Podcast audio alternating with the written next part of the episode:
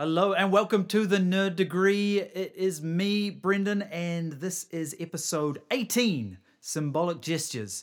Now, before we start, just a quick reminder that in October, if you want to come and see the Nerd Degree, you have two chances. You can watch it in Christchurch in the usual spot, or if you're in Wellington, you can watch it at Bats as part of the New Zealand Improv Festival. So go to the New Zealand Improv Festival website, you can get all the details for tickets there. In the meantime, enjoy this. Ladies and gentlemen, welcome to the Nerd Degree!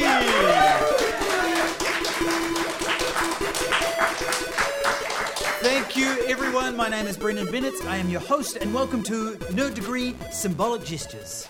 Now, since we here at the Nerd Degree think that brains are sexy, we're going to see who will be this month's nerdiest sex symbol. so, we're going to meet our contestants, and I would like to, you to answer this question. If you could replace your name with any symbol in, in the same way that uh, Prince did, uh, what symbol would you replace it with? Uh, starting with you, Erin. Uh, my name's Erin Harrington, and I'm not sure what the symbol would actually be. Perhaps something that looked a bit like an asterisk, but actually stood in for the sound of a raspberry. So, so that at the end of all my angry work emails, all it would say was "Yours kindly." So the the the, aim, the, the, the, the, the, asterisk is kind of representing like a cat's anus kind Yeah, yeah. of thing. Okay, Awesome. Karen. Um, my name is Karen Healey, and if I could be replaced by a symbol, or my name could be replaced by a symbol, I would like it to be a hashtag, and then the whole internet would be talking about me.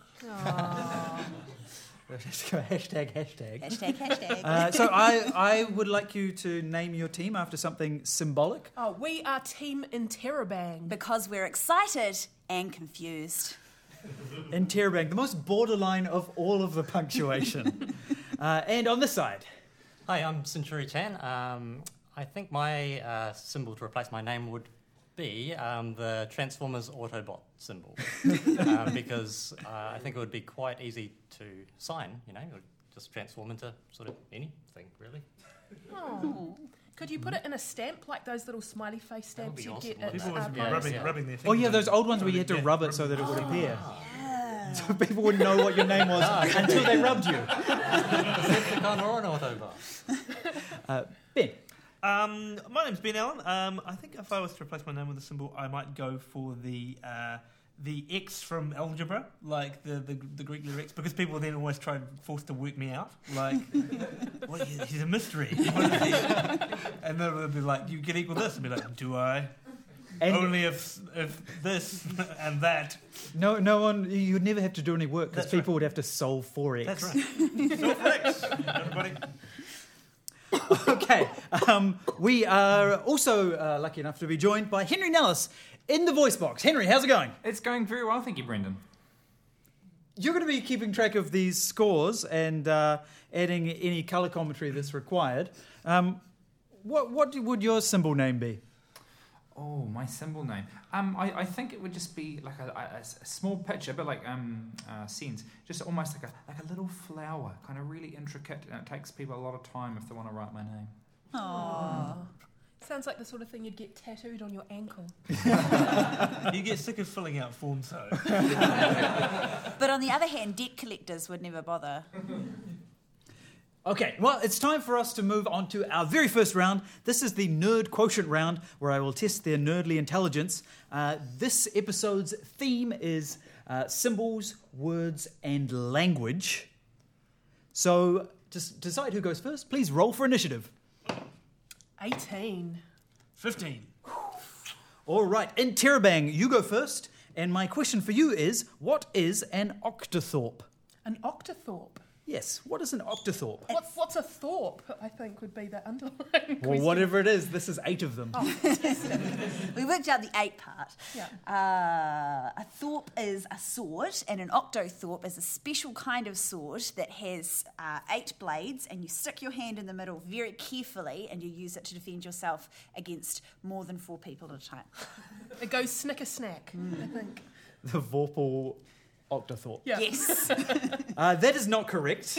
Any ideas from uh, Ben Ben Said ampersand it Sen? such conviction. It's not like a, an eight-legged version of former English Test cricketer Graham Thorpe, is it? he'd be he'd be he'd, he'd be he'd be difficult to dismiss, Oh, oh, except Oh, perhaps or to Ian Thorpe. Is that the proper name for Odin's horse?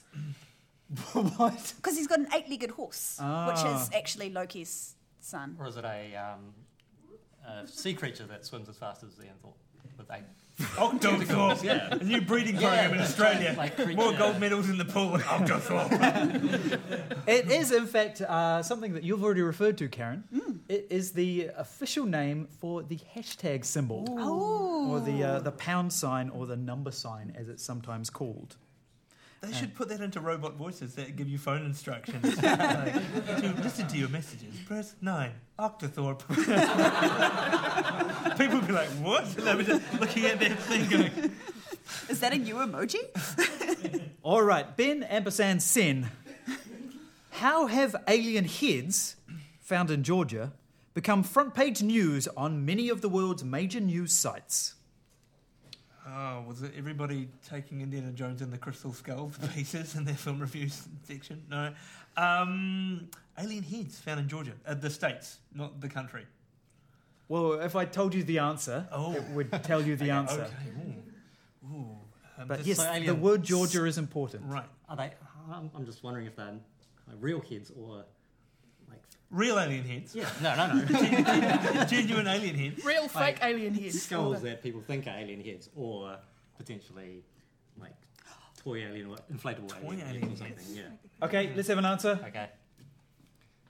They found real alien heads. So, In on the theme Georgia the, of Um, Georgia the symbols, yeah. language, words, anything from Interrobang? I think that in Georgia, the country, they've been faking the crystal vodka skull stuff. It's not something to do with Alienware. But the labelling was wrong. No. Is it to do with illegal immigration? It is a reference to the typeface Georgia. Uh, the, well, you- so Georgia, the typeface was named after the tablo- tabloid headline "Alien Heads Found in Georgia." Uh, the typeface has become increasingly popular over the last few years, and in fact, even the New York Times has replaced Times New Roman with Georgia on its website. What was the newspaper that the original um, alien head story was I don't have that answer. Gosh, it sounds like World Weekly News or one of the really good ones. you phrased that question very misleadingly, Brendon. That is, It was like- that it is was like- almost the point of the was entire like, show. It was like Georgia was a place. And I was confused. And if you just said font, that would have, that would have cleared everything up. Yeah, so what font is Georgia used? Well, you know, it's the one that they founded after alien heads were founded. okay, no- another another typeface question. Um, how long per day does the average American spend reading uh, something that has been written in Helvetica? Oh, like It's seven hours. 1800 hours. 1800 hours per day Per is day. not correct. Four to six hours per day is spent reading copy in Helvetica. Do the, do the serifs slow you down? May- maybe, maybe. I guess uh, so much uh, of the internet is now in Helvetica that that's why it is. All right, Interrobang.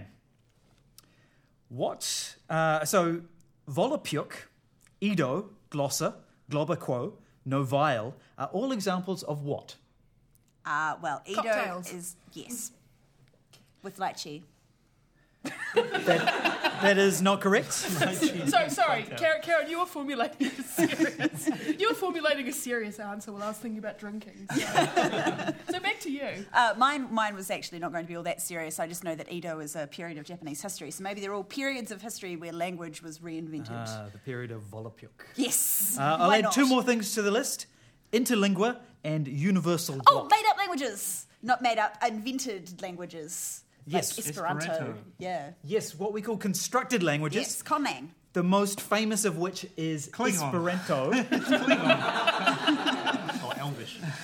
uh, so uh, I'm, I'm talking specifically about uh, languages that were intended to be kind of universal languages um, to provide communication across boundaries.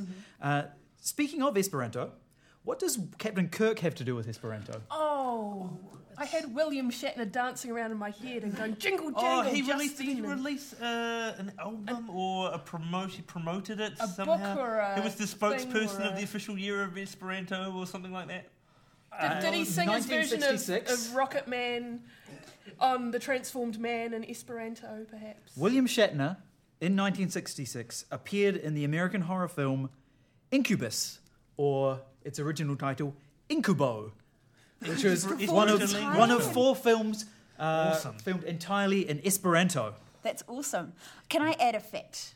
Please do. I know a nerd thing. Um, so Suzette Haden Elgin, um, who is the inventor, a linguist who is an inventor of uh, a conlang uh, specifically designed to take down the patriarchy, which is a, a goal I hold very dear to my heart, uh, died fairly recently, um, and and uh, one of those like people who buys storage lockers bought the contents of her storage lockers, and in it are like uh, maybe two more languages and heaps of notes and all sorts of really interesting stuff. And um, it's going up for auction, and there's a big collection for, for people to, you know, get it into a university or somewhere where it will be awesome. And maybe William Shatner can make more movies in those languages.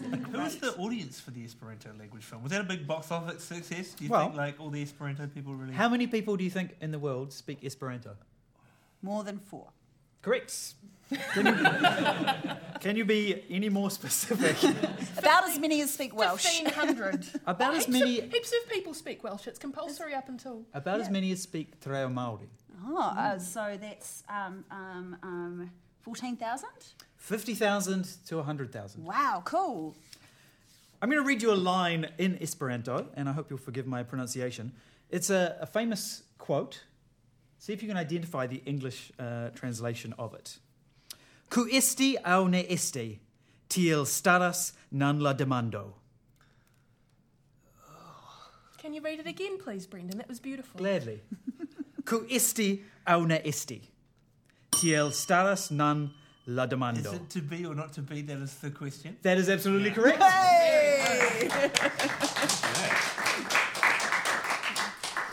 It doesn't really have the same lilt to it. There's no iambic pentameter in Esperanto. Okay, uh, well, here's, here's that same line in a different language. And again, forgive my pronunciation. Tapag, tabe, da. Cling on, cling on. Klingon is correct. Yes. All right. Uh, Facing down suicide with aggression rather than. now, in front of you, there's a like half a strip of paper there. Just grab that. Just grab that top part there and there. Um, I think that's the one there. That's Oh, the one there. Drawing There's one. numbers one to five. Yes. So I have uh, lines in different constructed languages. Um, so I would like uh, someone from Interrobang to read out the first one, and uh, Ben ampersand sin, if you can guess the language and what it means. Shall I try? You should. I should Wow. try. It's it's it's filled with um, little letters and big letters and mysterious spaces. Actually, I'm going to say before before you say this, that this is, this is also in Klingon, and this is a Klingon pickup line. Oh, oh, great. good. So, Fantastic. if put, So put, it's trying to put that into your performance. So I need to get my hoik on. That's good. Hallo, mijn kwijttijd. Leg spoed die bij. Sibi, Sibi nu lach, net jatle. Ach, dat is het vloek. Shaklok, gaat u te spelen? I like how it got sort of like uncertain and tender at the end. Yeah, I, I started running out of steam because she It's the, started the looking the other direction. of the Yeah. Klingon. Uh, what do you think? What do you think the English translation of that is? Um, is, Uh, it, uh, nice legs. is that a neural disruptor in your pocket, or are you just happy to see me? That's pretty close. Uh, the English, the literal translation is: It's said that when you see your Pamakai for the first time, you can instantly recognize them. But in case you don't believe that, I'm willing to walk by you twice. Whoa, Nice. beautiful. All right, can I get you guys to read the next one? It's also a Klingon pickup line. okay. Goed mee, baka, munduij, leddi, Russia show. Nice forehead ridge, wanna fuck. Hmm? No? Oh. Why do birds suddenly appear? Every time you're near. That song was actually originally written in Klingon. the English translation is Do your eyes fire phaser beams? when I see you, I get stunned. Oh, beautiful. That's so romantic. Um, God. How many Klingon speakers do you think there are? There's a university. In this room? Or um, offers a degree, I think, in Klingon in the States. Is that correct? Yeah. I didn't and, know that. um, No, there is. Um, Well, hopefully must be fewer than least Te Reo some. Māori. uh, yeah, official Klingon speakers. couple of, couple of thousand? yeah, I'd 5,000? say 5,000? Let's go with 5,000. We don't we don't have exact numbers. Um, the Klingon dictionary has sold 300,000 copies, although the writer admits that uh, that doesn't a language speaker make. Um, it's estimated that about 700, several hundred can read and write. A few dozen can speak it fluently.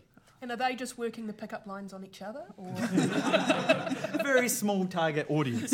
Uh, anyone got any interesting facts about Klingon speakers? A- about their persons? or about sound speakers? That Yeah, are they attached really- Klingon Anything- anything They've got a you can of- tell me about A lot I've of heavy bass in their uh, birds of prey. Uh, the Klingon speakers really you can feel them vibrating in your liver as you. So, Sense told me that there's a, a degree or a university Yeah, I believe course. there's a in it. university that um, yeah, offers a. Uh, You can be married in Klingon. I believe there are people that practice Las uh, Vegas, I Klingon think. wedding Yeah. Yeah, yeah, yeah. Um, do you know what? So, uh, English uses the subject, verb, object order, which is one of the more popular orderings for uh, sentence construction. Do you know what the Klingon one is? Well, beloved is here. For those listening at home, we're looking at our pieces of paper. yeah. Sorry about that. Um, is it object, subject, verb? Object, verb, subject, which is the uh, most unlikely combination. Uh, so, Those Greek Klingons are crazy. yeah, well, it was intentionally created to be as unnatural as possible. Um, Unnatural from a human perspective. Yes, exactly. Brendon. Does Entirely, Yoda a Klingon? entirely Not from a natural to Klingon perspective. which Yeah. makes it very strange that um, someone actually uh, taught their son to be a first language speaker of Klingon. Why would you do that? Maybe just to see if you could. Well, this is so. This is the thing. Uh, people who speak the Klingon language are usually not Star Trek fans. Uh, they are usually fans of constructed languages. Linguist nerds. Yeah, exactly. So, uh, Dr. d'Armond Speers was a computational linguist, uh, not a Star Trek fan, but he decided as an experiment to speak to his son exclusively in Klingon. And he didn't put this past the ethics board. Uh, It- he Well, was the you're English allowed to do- You're pretty much allowed to do what you want to your kids in terms of um, psychological experiments. Um, but uh, he said that uh, his son, uh, oh, he would he would sing his son the Klingon imperial anthem as a lullaby. Okay, I approve of that. May the empire endure.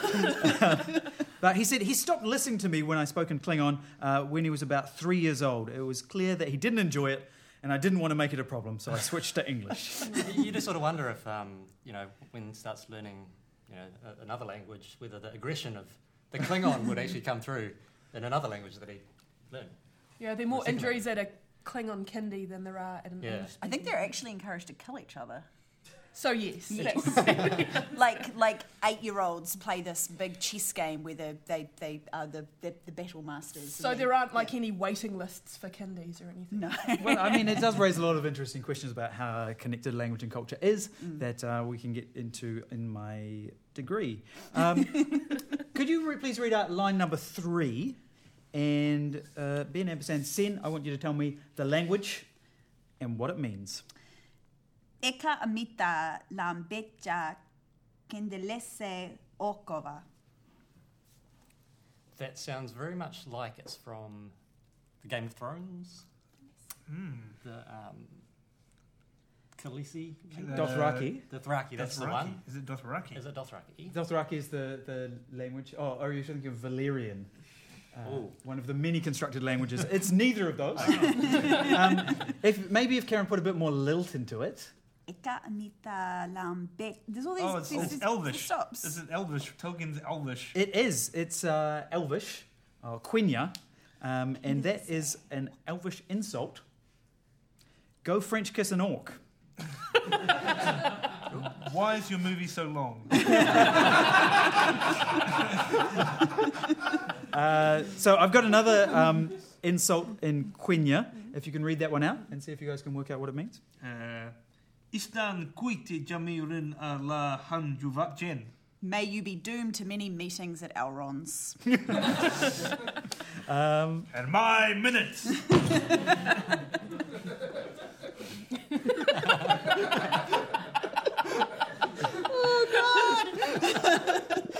Bilbo And- texting under the table.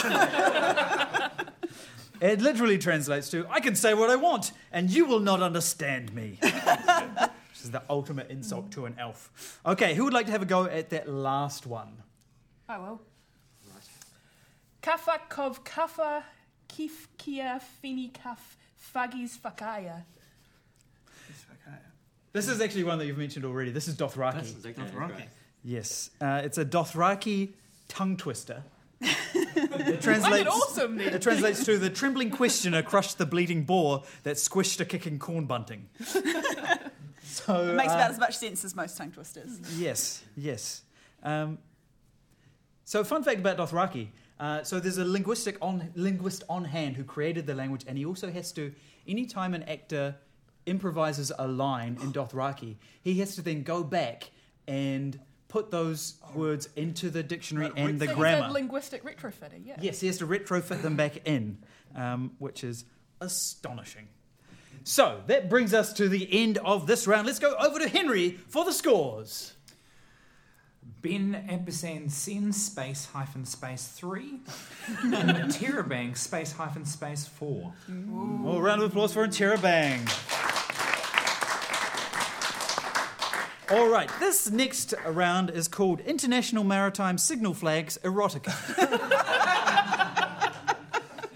This is the favourite party game. this is probably my most self-explanatory uh, game yet. Uh, in the middle of your tables there, uh, a couple of sheets of paper.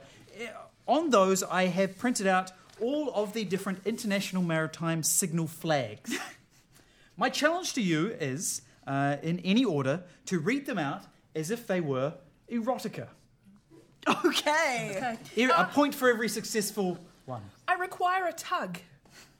Keep clear of me. I'm maneuvering with difficulty. I'm operating a stern propulsion. I am discharging dangerous goods. I have a diver down. Keep well clear at slow speed. I I'm am leaking dis- dangerous cargo. I am disabled. Communicate with me. I am operating astern. Uh, I require assistance. I am on fire and have dangerous cargo on board. I require medical assistance. You are running into danger. Negative. I'm dragging my anchor. I am altering my course to port. Stop stop carrying out your intentions and watch for my signal. That's the safe word. Affirmative. That could be that could be a new thing. Instead of uh, you know just in the bedroom, just hoist the appropriate flag. Um, I like how they've all got they've all got like the Alfa Romeo one, um, and Q is Quebec, which I think's got to be filthy, right? and what is Q? Quebec. Oh no, No, my, my vessel oh. is quote healthy unquote. Yes, I've had a test. It's fine. so that was the end of International Maritime Signal Flags Erotica. Henri, an update of the scores. We have Ben ampersand sen trailing behind in the lack of wins on six, and then Interrobang giving no quarter on ten. All right, and Interrobang, everyone. Our next round is the fan fiction round. I'd just where- like to point out that we missed I am engaged in pair trawling. We also missed the blue Peter. Too much negative. Okay, so this next round is the fan fiction round. Uh, in this, I will each uh, be asking you to to create a story in the style of someone famous for the use of language and symbols. So, um, Interrobang, I'd like you to go first, and I would like you to create a story in the style of Agatha Christie, who uh, created such famous stories as uh, the ABC murders and things like that. Uh, but as inspiration, uh, I'd like you to take these bits of paper, which I have printed out some examples of uh, heraldry. so I would like, uh, instead of in ABC Murders, it's the, uh, the railway directory that's the giveaway clue. In this case, it is heraldry that is the, the clue for the detective to solve the case. I'd just like to point out that this is actually the plot of a Terry Pratchett novel, but we'll do Oh, our really? best. Yes, it is. Um, Sorry. That's fine. we will do our best. Very good. All right. So this is. so are we, sorry, uh, this will all be edited out. This is your bonus Nope, scene. I'm leaving it in. All right, great. Um, so are we doing the denouement, the drawing room scene? Is Yeah, that- okay, let's cut to that dramatic Okay. moment. Right. Um, Mrs. Pepperwhite stood in the middle of the drawing room, looking around at the um, assorted villains and staff and gathered guests as she drew together her notes. As you know, the Dowager Duchess of Devonshire was found dead. We thought at first through heart attack and later through poisoned cocoa. But now I can reveal to you that it was murder most foul committed by one of the people in this room. There were astonished gasps.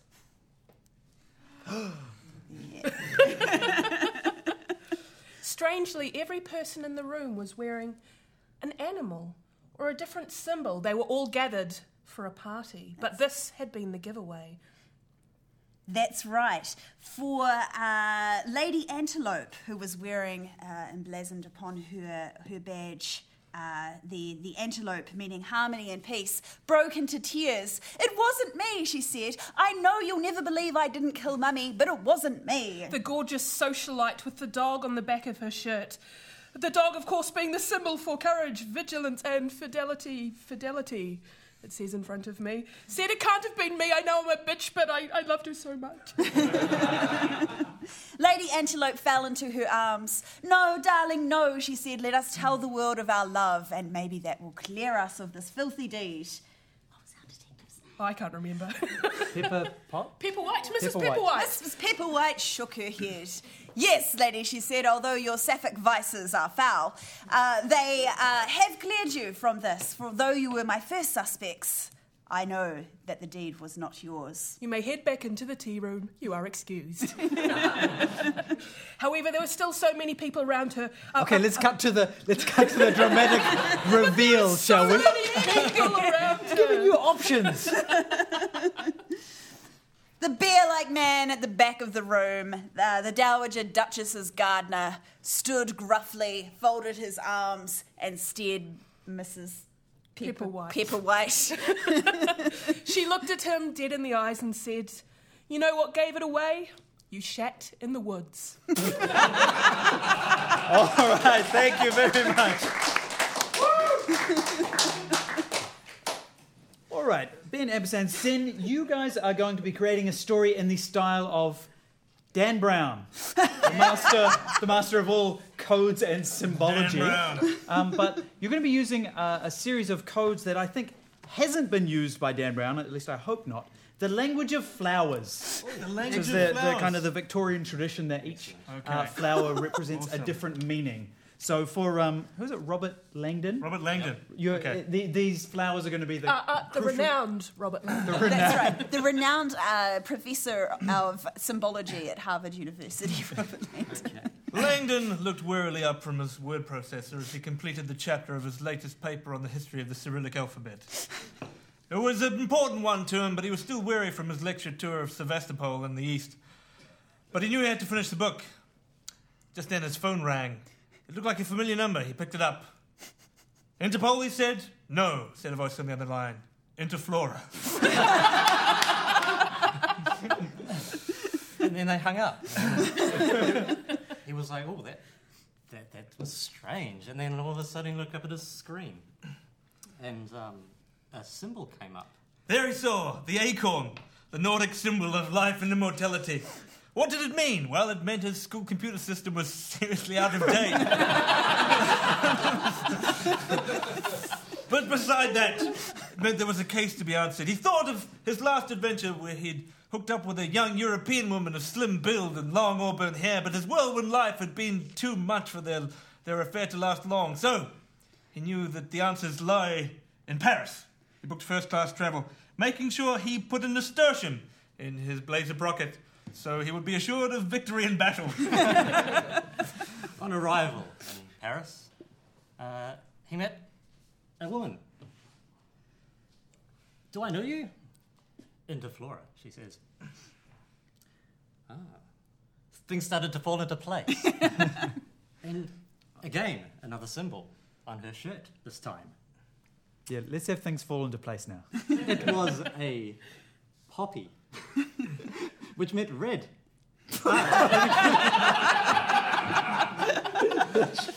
Symbolized pleasure. Yes, on her jacket, pin the poppy. Over her left shoulder, a pine tree. Symbol of hope and pity. Pleasure and pity. Langdon knew what this meant. she was one of the thousand real women on Ashley Madison. All right, thank you, Ben Ampersand Sin. all right, I'm gonna, I'm gonna have to give the points to uh, Ben Ampersand Sin for that one. Henri, and a scores update, please. Ah, oh, we have Ben Ampersand Sen sweeping away the dead leaves of sadness on sadness on nine, and Interrobang with uh, Miss uh, Mrs. Pepperwhite shitting in the woods on ten. All right, thank you. Our next round is going to be a quick one. This is called Real or Fake. Okay. I have found some uh, some summaries of different choose your own adventure stories, which may be familiar from your youth. Uh, these ones I, I found from uh, on Cracked.com, and they are insane. So I'm going to read you some. Some of these are real, and some of these are fake. Uh, I want you to tell me whether they're real or fake. By fake, do you mean you made them up or someone else? Yeah, whether? I made them up or whether they are actually published choose your own adventure stories. someone got paid for. The first one is called Hyperspace. You learn that you are a character in a dream, and that if the bald, middle aged coma patient dreaming about you wakes up, you'll cease to exist. If you decide to accept your fate and allow the dreaming man to awaken, you find yourself meeting the protagonist from another Choose Your Own Adventure book, as well as Edward Packard, the author of the very book you're reading. So true. It Has to be true. Entirely plausible. Is it real? Do you guys agree? I reckon it's Yeah, that sounds like a, Edward Packard. He can't be a fictional creator. It is real, yes. you get the points for that. The next one. You are a shark. True! so true! Have you read it? I don't know. Possi- possibly. The book consists of you inhabiting the bodies of various animals. Perhaps the most unsettling part is there's one storyline where you're a shark that eats an, octo- octo- uh, an octopus, An and another an octothorpe, uh, and another one where you're an octopus who gets eaten by a shark, meaning that if you play the book- the book twice, you might eat yourself. oh my god. Wow. Yes, you're right. It is real. Yeah. Okay. The next one is hostage! Exclamation mark. Your class is taken hostage, and you have the option of joining the terrorists and playing the rest of the book as a terrorist. I'm going to go false. You're saying false? I'm No, gonna say come in false. over pre 9 11. Uh, Is, is, it, is it called Teacher Strike, Counter Strike? It's a that's a real book. That's a real book. Still in Yes. publication today. Uh, okay, one more. Writer's block. You are a writer of choose your own adventure books and are struggling to find inspiration. You try various means to procure your inspiration, including a thinly veiled drug trip overseen by a wise shaman character. Is the shaman Edward Packard? Real or fake? Oh, you know, know. it's. I'm gonna. I'm gonna say real. Why not? That one is fake. That one is fake, as far as I know, until the, until my publisher comes through. All right, that's the end of real or fake. I, I my, my favourite choose your own adventure story, and I can't remember the name of it, was one where you know you'd normally kind of go go to page fifty three, blah blah blah. You go there. The only way you could win the book was by cheating and flipping through and finding this kind of um, double opening out page where it tells you about all the wonders that are going to come to you for thinking outside the box. Yes, there are a few that have the, these hidden endings that you can only find by cheating. Um, But most of the book tells you don't cheat. You're not Yeah. allowed to cheat. Double so, standard. Yeah. Yeah. I just remember when I was younger, I used to make my own choose your own adventure books. I'm sure No, me I'm too. Yeah, only one. absolutely. Virtual high five across you the, go. across the Um, room. but mine only ended up being like 16 pages long, and it was really easy to. it took me ages to figure out. I which tried to write one and I just got bored, and Yeah. so everyone only had one option. So it was pretty much a book with the pages out of order. Henri, over to you for the scores. Ben ampersand Sen, turn to page 11, where you meet your fate and die. and Terabang, turn to page 14, where you succeed and um, will continue your story. That's cool. We totally left our finger in the previous paragraph. Do, do, do you think there are kids anywhere who like didn't go back to where they were, who who got to like eight pages in and went, oh well, I guess this book's done then. And then just threw the book away. threw it on the fire. And they all I became failed. civil servants. Uh, all right, we're up to our final round, which is the debate round. Ooh. In this, you will be debating a topic of my choice. Uh, you'll each be given 60 seconds, 30 seconds, and a final uh, closing statement. So, the moot for this debate is emoji are the way of the future. Ben ampersand sen. I want you to take the negative on this. Interrobang, I want you to take the affirmative. Okay. Okay. So, emoji are the way of the future. Mm-hmm. Affirmative, you begin. You have one minute. Go. Smiley face. Little poo. thumbs up.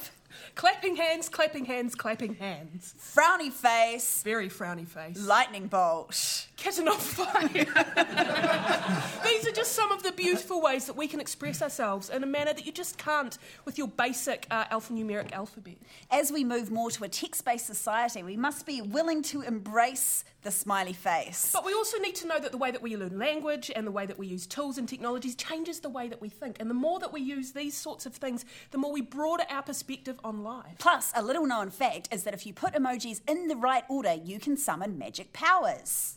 And that's cool. All right, thank you very much.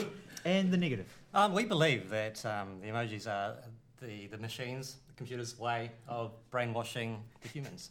And we think that um, they have hidden meanings in each of them. And one day, when we least expect it, They'll strike. Yeah. They'll strike. They'll when switch we've, us they'll have us all on just going on their code, eventually we'll be reduced to walking around Hmm. holding whiteboards in order to communicate, and we'll just have to go colon colon, you know, right bracket, and uh, what is, is that's like a four-eyed smiley face. That's like a, that's like a spider. They're dumbing And- us down. And they'll have a yeah, and we won't be able to express complex idea. Hmm. Kitten on fire. What does that mean? Nobody knows. How does like all you can say to somebody with kitten on fire is help my kitten is on fire. and that's a very specific situation. When you when you've got like computers trying to take over the world and use us as batteries, and we all know it'll happen. Yep. Um, you can't you can't like let people know about it. But with kitten on fire, The emojis are just turning our brains to mush. All Well, see, we- Kit- rebuttal. kit- kitten on fire. What doesn't kitten on fire mean? It means beauty. It means pain. It means the the, the intersection between the elements and the world around The us. The fragility of life itself. How can you do that with 26 letters and however many numbery things? Yeah, we're hearing. Nine. We're hearing from the old guard over here this retrograde unwillingness to engage with the future. We need to embrace the possibility of thousands, if not hundreds of thousands, if not millions of different combinations of silly little images blinking and sparkling in front of us that can show us things and help us learn things that we never knew were possible. Learn empathy. Use emoji. Little Thank you. poo. Rebuttal. Yeah, by case exactly brainwashed, you know. They're just, like, whoa. the the- computers have already got to them. yeah, and it's yeah. sad. They're talking It's sad. crazy. But let's just look at the practicalities. Who can even remember where, like, the pound symbol is on their keyboard right now? no one. So how are you going to remember this, you know, combination of emojis? Plus, we're going into a digital future. We're all in a hurry. Nobody's got time for colon right bracket. That's one character too many. we should be reducing things to like, like the barest form, like one keystroke per minimum. And, Like you can't, you can't get two keystrokes in there. We don't have time. All right. Let me blow your mind, Ben. The pound symbol is another name for the hashtag in the United States. Or Octothorpe. Oh, wow, good Oh, fact. Very good. I like this keyboard bound, uh, old style stuff. We're talking about imagery. We're talking about touch type. All right, okay, Give- that's give, that's give me it. smiley face or love every day. Okay, I want closing statements. Closing statement. Closing statements. Smiley face or skull. The choice is simple. So it's, uh, I agree with them because I get to drink.